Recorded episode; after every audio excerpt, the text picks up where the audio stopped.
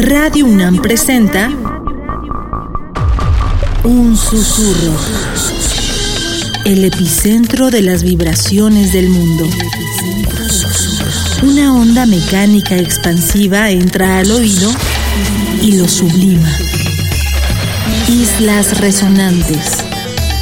Pensar el mundo a través del sonido.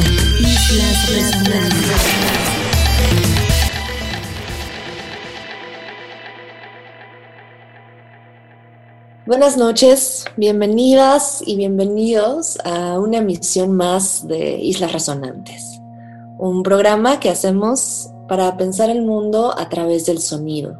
A la distancia me acompaña el productor de esta serie, H. Castañeda. Mi nombre es Cintia García Leiva y esta noche es un enorme placer presentarles fragmentos de la conversación que sostuve hace unos días con el compositor y músico Manfred Werder. Una conversación que giró en torno a sus poéticas y políticas en torno a la escucha, al sonido, al sonar del mundo, como escucharán ahora, y que hemos querido junto con él traducir acotar, aunque parece todo lo contrario, al nombre Sonido y Realidad. Es así como titulamos el programa de esta noche. Esperamos que disfruten y bienvenidos. Bienvenidas, están en Radio NAM, Experiencia Sonora. Manfred Werder nace en 1965 en Suiza. Compositor y performer, vaga a través de la abundancia en la que traza toda enunciación posible con respecto del mundo. Entre sus obras anteriores se incluye Stuck de 1998, una partitura con 4.000 páginas cuya realización intermitente y sin repetición se ha llevado a cabo desde diciembre de 1997. Vive in situ. Pues queridísimo Manfred, como ya te lo he reiterado en múltiples ocasiones. Es un enorme placer por fin tenerte en Islas Resonantes. Y querido Manfred, pues además de darte la bienvenida, hacerte esta pregunta inicial que suelo hacer a las y los invitados aquí en Islas Resonantes, y es que nos obsequies, que nos digas cuál es esa primera relación que encuentras tú entre sonido y realidad. Gracias por la invitación. Ah, es un gran placer yo diría, para empezar, que la realidad comprende todo. El sonido es un aspecto de la realidad, si es audible o no para los seres. Para mí, la relación entonces es que el sonido es un tipo de extracción de la realidad. Diría, extraer los sonidos de la realidad los reduce a algo bien artificial. Suelo comparar la extracción de sonidos con la extracción de oro o de opio, por decir así. El vínculo entre los dos conceptos es, o los dos términos es muy potente. Y sí que lo es, y creo que esta noche nos va a permitir rodear, transitar en mucho lo que escribes, notas, tocas, y también cómo se ha percibido en estos términos de relación cambiante del mundo. Y por allí quizá me detengo en esta primera parte de la entrevista contigo para que hablemos sobre esta noción tuya del sonido del mundo y que creo que a nuestros escuchas les interesará, precisamente el sonido del mundo como un espacio para hacer realidad, pero también un mundo sonante, quiero pensar. El término que he usado muchos años es, eh, de hecho, es el sonar del mundo diría que sonido me suena más como esta extracción que viene desde un agente como el ser humano y el sonar me suena más neutral, el sonar del mundo, como esta parte de la realidad, pero de una, desde una perspectiva un poco más neutral. El sonar del mundo para mí es quizás aceptar que la música es el todo sonoro otra vez sin que importe si nosotros lo percibimos o no. Pero el sonar del mundo es el todo. Y para mí es una manera de conceptualizar la música. Entonces, desde hace quizás 20, 15 años, partí con un, con un, casi como en un grado cero de decir que todo lo que es, todo lo que encuentro es el sonar del mundo. Y eso es para mí música. La pregunta es, ¿dónde, cómo quiero poner el marco? Porque el marco al final es, eh, es todo lo que decide. Porque no hay música, no hay pensamiento de cierta manera sin marco, sin poner marcos. Abrimos este primer bloque de la conversación que estamos teniendo con Manfred Werder y vamos a escuchar para abrir boca y también para echar una escucha retrospectiva a trabajos de hace un tiempo ya de este compositor. Y hablamos en este caso de Stuck 1998, que acabamos también de escuchar en voz de Manfred cómo estuvo buscando esta sonoridad, esta espacialidad abierta y este querer tocar el mundo desde el sonar. Stuck 1998 Saiten 624-626 que viene en el CD Skitty 06 grabado en Japón en 2010. Lo que vamos a escuchar es un extracto de una grabación en vivo de un concierto en Solotun el 21 de marzo de 2010. En este concierto participaron Jörg Frey, Stefan Tut y Taku Unami. Se quedan en Islas Resonantes, hablamos hoy con Manfred Werder acerca de sonido y realidad.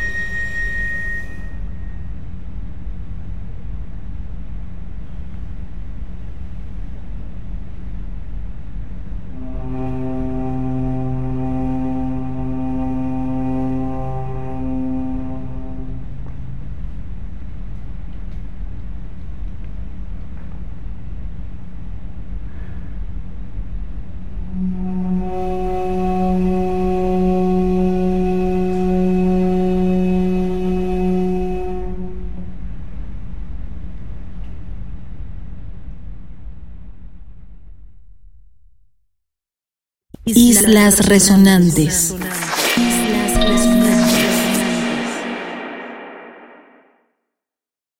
Yo creo que aquí es interesante, a reserva de que podamos ir hablando también de, de otros marcos, digamos, fuera del presente, que son también los marcos transhistóricos, que creo que has explorado, sigues explorando desde hace tiempo y en ese sentido, otra vez una confabulación en tu trabajo de tiempo, espacio, imagen, sonares del mundo. Pero hay una, hay una obra que creo que ayudará también a las y los escuchas a adentrarse un poco más a tu trabajo, que se ha ido realizando precisamente en distintas partes del mundo desde hace mucho tiempo, que has presentado en México en múltiples ocasiones. Y tengo la fortuna que de, de decir que también a raíz de un evento conjunto en donde pudimos entrevistarte en ese momento en Casa Lago, una partitura que va tomando ciertos marcos, que eliges ciertas frases que a veces son referencias, intertextualidades, momentos, capturas en texto y que va haciéndose una especie de pergamino, una especie de transitar que te acompaña junto con tu máquina de escribir y va localizando, va poniendo una especie como de pin en cada lugar en el que estás y va también convirtiéndose en un proceso largo de atención al mundo o, o, así puedo presentarlo en un inicio. Creo que esta idea también del sonar como acción, como una acción además en presente, ¿no? Este verbo que queda abierto, que queda además amplísimo en las posibilidades mismas de este verbo, qué significa sonar y de qué manera puede hacerse, puede irse enmarcando a través de un trabajo muy, muy tuyo que es el de la notación. ¿Quieres hablarnos un poquito de esto? La notación musical es una escritura, ¿no es cierto? Y pienso que en un cierto momento se me complicó la noción musical tradicional y me abrí a la, a la escritura, o es decir, trabajar con la, el lenguaje. Exactamente por, uh, por esta idea de que el lenguaje puede permitir un marco más grande o menos definido, como lo supone la, el marco de la notación musical tradicional. Ahí uh, empecé a trabajar con, con, la escritura. Trabajar con escritura tiene, en la música tiene un, una historia ya bastante larga. Y en el fondo mi, mi deseo fue usar la escritura como un tipo de, en un tipo de inmanencia. No quería usar la escritura para decir a la gente lo que tenga que hacer. Lo que era en el comienzo de la historia era más algo de esta manera. Es decir, para mí un texto o una cita tiene en sí un potencial de enunciación. Y yo lo empecé a usar poco a poco sin mediarlo de cierta manera. Es decir, que un, fragmento de texto, una cita, está o se encuentra como enunciación sin que yo declare lo que habría que hacer con esto. Y eso para mí es muy importante, porque yo rechazo la idea de instrumentalizar los conceptos o las materialidades hacia un cierto fin. Y ahí ese trabajo que mencionas, que se llama 2016-0, en el fondo el deseo en ese trabajo es que ese sonar del mundo, que ahora es en el fondo la enunciación del mundo, se encuentre en ese rollo de papel. Eh, nada más y nada menos que eso.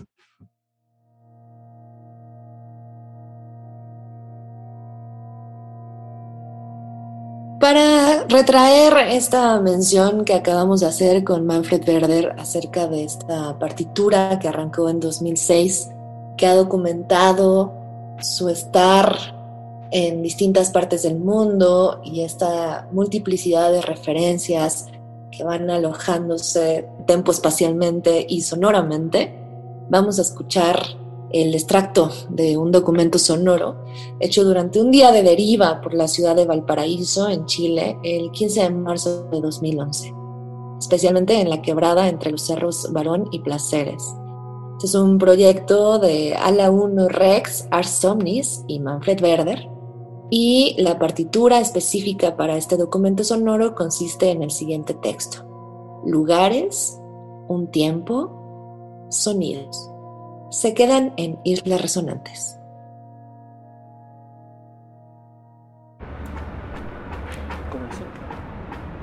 Comenzó.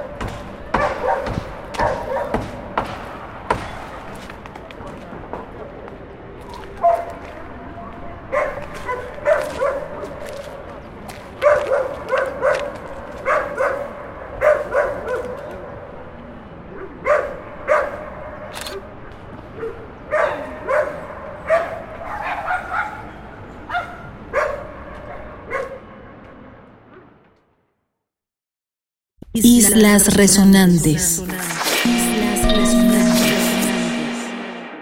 Quisiera insistir en esta pregunta para ti, que además tiene todo que ver con el tema de hoy, que es la realidad, sobre este pasar del tiempo y al mismo tiempo este estar presente en el sonar del mundo. ¿Cómo constituye hoy, quizá, Manfred, la idea de, de tiempo? Pensando también en, pues, en tu en tu trabajo con, con el sonido, con la escucha quizá más que el sonido? Difícil pregunta. Diría, si una vez eh, partiendo del sonar del mundo, con este marco de que, o con este concepto que todo es la música, depende solamente si yo digo ahora, ahora, es decir, la operación de marcar o el marco como una, una leve agitación de una presencia. Ese es el momento en el fondo decisivo. Y pensando en todo eso, obviamente muchas categorías se disuelven luego, porque normalmente el concierto será este momento, ¿no es cierto? El concierto que cada dos meses tocas en una sala, pero en, en mi caso, en el fondo, todo tiene la calidad de, de ese momento. Obviamente así, todo eso lo que describes del plano temporal se, se disuelve, se confunde, es todo un, es todo un, un cierto estado. Y eh, en el fondo busco el potencial de eso. Si nos ponemos de acuerdo que en el arte no hay, en el fondo no hay mucha significación, salvo uh, la, la cual que uno puede entregar en ese momento. Entonces, todo el plano es, todo el horizonte en el mismo plano. No hay jerarquías, no hay nada salvo eh, el decir que ahora sí.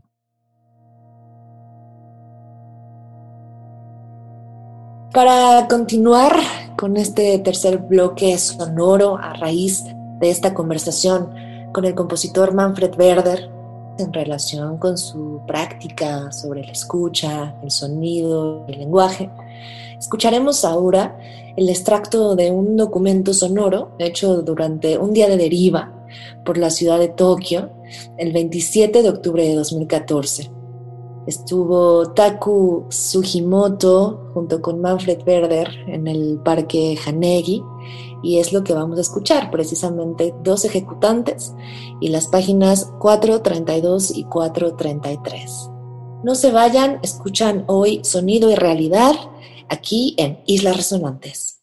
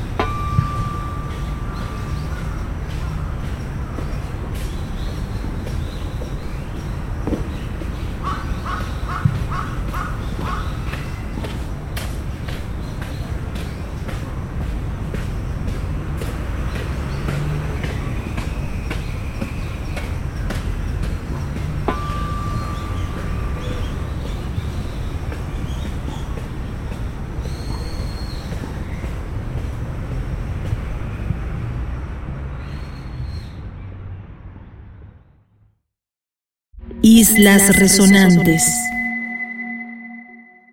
Manfred visita, visita muchas partes del mundo y eso es parte de, creo que, de este caminar o de este hacerlo caminante, no sé si es la palabra que a él le gustaría que yo usara, pero ahora veremos. Pero hay dos países que visita mucho y no solo los visita, sino los vive y los suena y los escucha de manera larga, de manera distendida, y son México y Chile. Hay una relación muy cercana con, con la lengua en español, claramente, en el trabajo de Manfred, pero desde luego no solo eso, sino también con las propias historias políticas.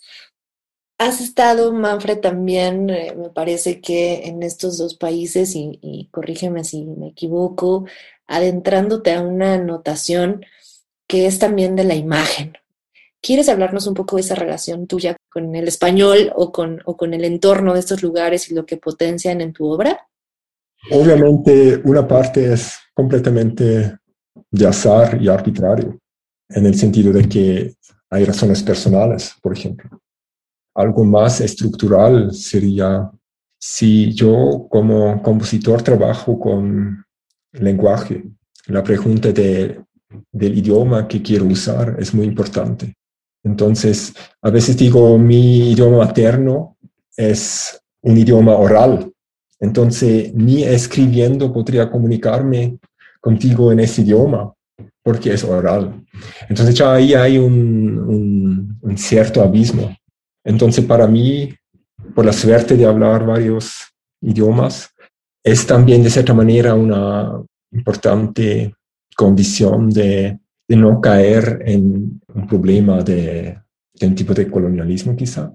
Porque ¿qué idioma usaría? ¿El inglés o el alemán? Entonces, obviamente, me interesa el tema de la, del multilingüismo. Y esa es una cosa. Lo otro es que si yo hablo otra vez de ese sonar del mundo y digo, las palabras en español para mí me dan una cierta geografía una palabra en español o la misma palabra en alemán irradian para mí dos cosas completamente diferentes.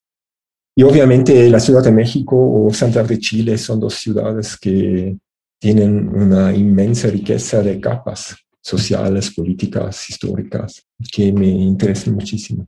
Una colaboración muy importante es con Nicolás Carrasco Díaz en, en Santiago de Chile. Se trata de de la Plaza San Isidro, así se llama. Es un proyecto en continuación desde 2013. En la Plaza San Isidro se encuentra un antiguo convento que se ha convertido en un cartel de policía, que a su vez hace cerca de 100 años se ha convertido en el hogar de las fuerzas especiales entonces recién fundadas. Con el golpe de Estado se convierte en un lugar de tortura y hoy sigue siendo un cartel, un cuartel de las fuerzas especiales. Adyacente había estado el archivo judicial y aún está una de las muy antiguas iglesias de la ciudad. En fin, la cuadra está en un epicentro de la gentrificación, con una densidad altísima de rascacielos. Es decir, es un lugar muy, muy potente, históricamente y también en la actualidad. Con Nicolás hemos revisitado este lugar muchas veces. No quiero decir en el fondo el objetivo, porque yo, yo intento resistir a tener objetivos. Es decir, que por eso digo, vagamos por la cuadra o por los lugares y lo que se revela o lo que se tiene que revelar se va a revelar. Y ese proyecto ha informado mucho mi trabajo más reciente en la Ciudad de México. Los antiguos conventos que muy seguidamente se convirtieron en recogimientos para mujeres y que eran cárceles, de hecho. Todo este último trabajo es lo que llamo la, eh, la música de la historia. Es en el fondo un poco cambiar la perspectiva desde un sonor, sonar del mundo a una perspectiva que intente tocar seguramente temas que hoy día uh, siguen siendo muy, uh, uh, muy vigentes. ¿Por qué música de la historia y no sonar de la historia? ¿Cuál es el cambio de perspectiva allí? Muy buena pregunta. Obviamente todo, todos son términos. El sonar del mundo para mí implica dos términos bastante neutrales. Y la música de la historia son dos términos muy cargados, ¿no es cierto? La música y la historia. Es decir, quizás una primera sensación hace muchísimos años que tenía sobre ese término era escuchando música de orquesta del fin del siglo XIX. La sensación que sentí eran barcos que desde Europa parten al mundo. Entonces, la música en cierta cultura, por ejemplo la europea, la música clásica, tiene el imaginario de lo político, del desastre político, de cierta manera en sí. Por eso, en el fondo, quise vincular con mi historia ese término de la música, para hacerlo más tenso, de cierta manera. Y también quizás para volver a una cierta manera de, usar el término música, porque eh, al fin soy músico y quiero trabajar como músico.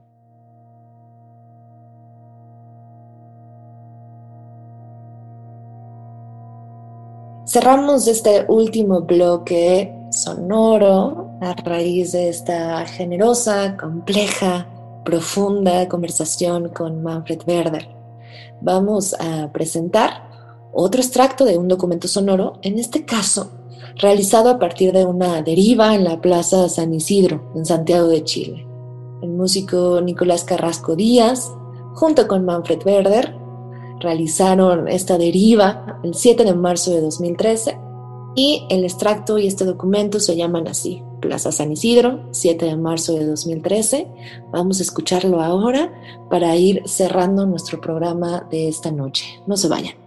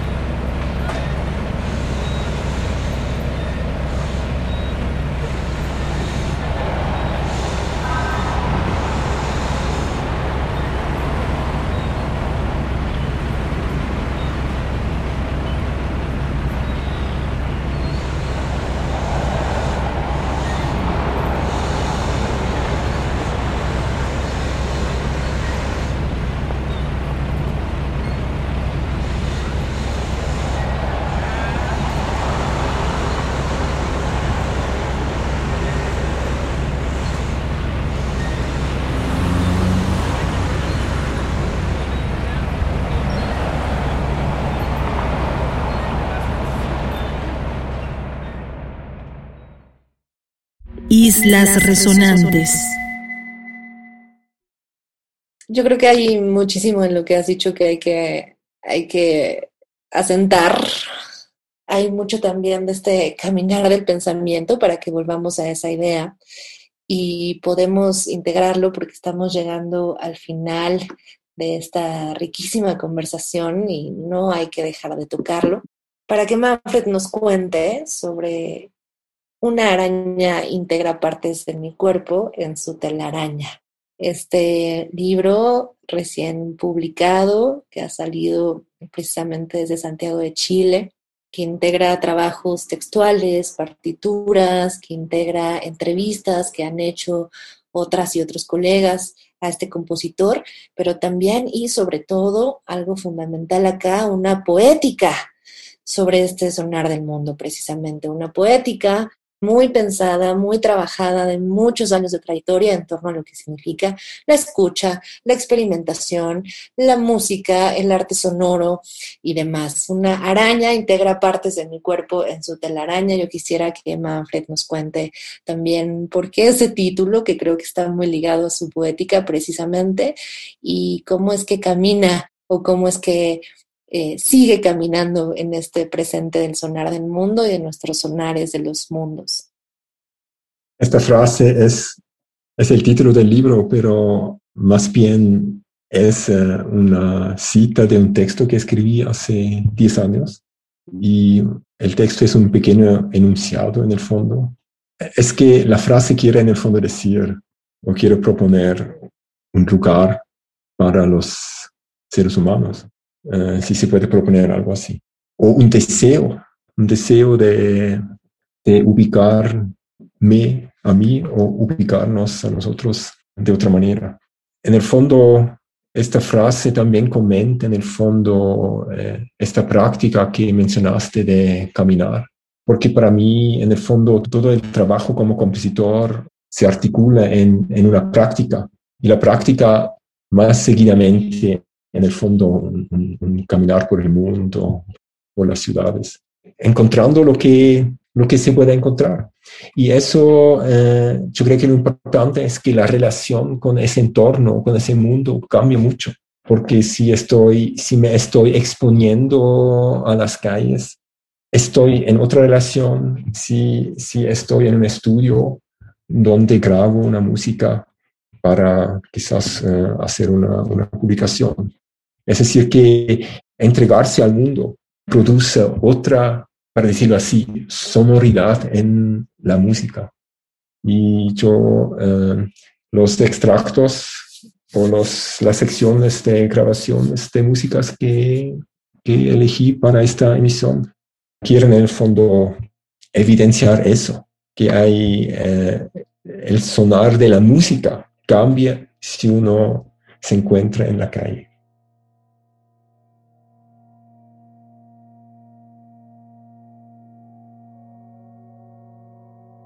Concluimos así el programa de esta noche.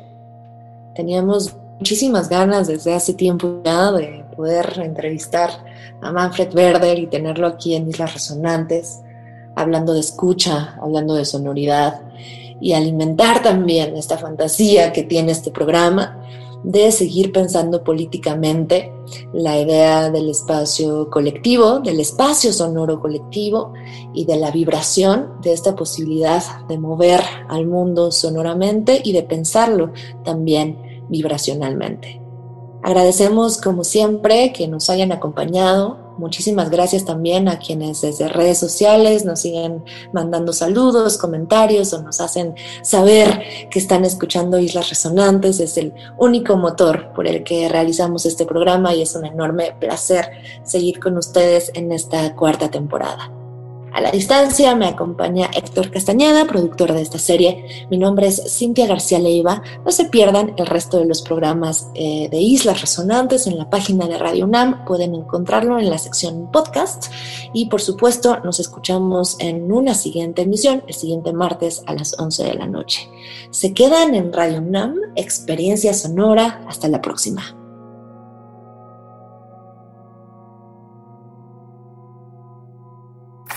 Radio UNAM presentó susurro, el epicentro de las vibraciones del mundo. Una onda mecánica expansiva entra al oído y lo sublima. Islas resonantes. Pensar el mundo a través del sonido.